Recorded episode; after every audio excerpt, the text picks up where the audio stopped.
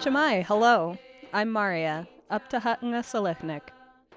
Welcome to the Alutiiq Word of the Week, a lesson in Alutiiq language and culture. This week's word is Shungjahuik, which means hospital. In a sentence, tukterak shungjahuik minachok. The doctor is going to the hospital.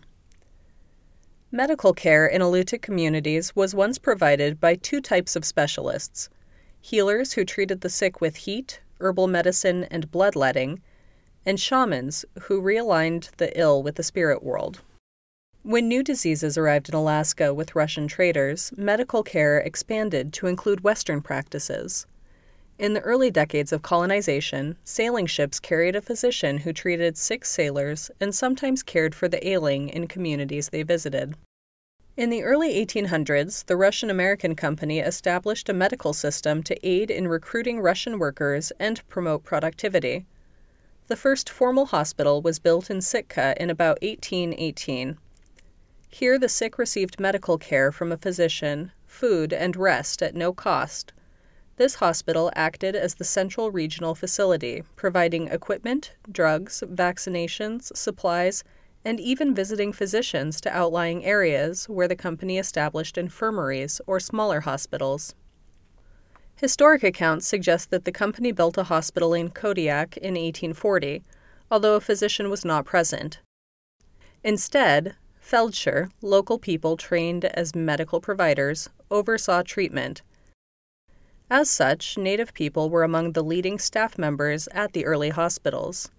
The Alutiiq word sungjahwek, a recently coined term for hospital, literally means place to heal. Alternatively, you can use kanawek, an older term for hospital that means place for sickness. Who received care at Alaska's first hospitals?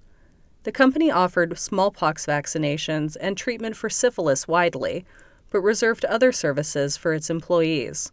Some of these employees were Native people, although many Natives continued to receive medical care in their communities. The Alutiiq Word of the Week is produced in Kodiak, Alaska by the Alutiiq Museum, with support from the Koniag Education Foundation.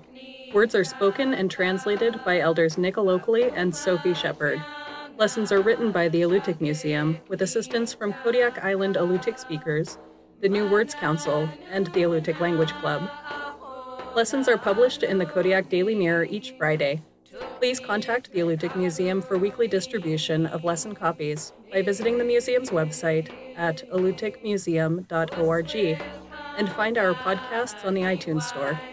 And if you would like to learn more about the Alutiiq language, visit alutiiqlanguage.org.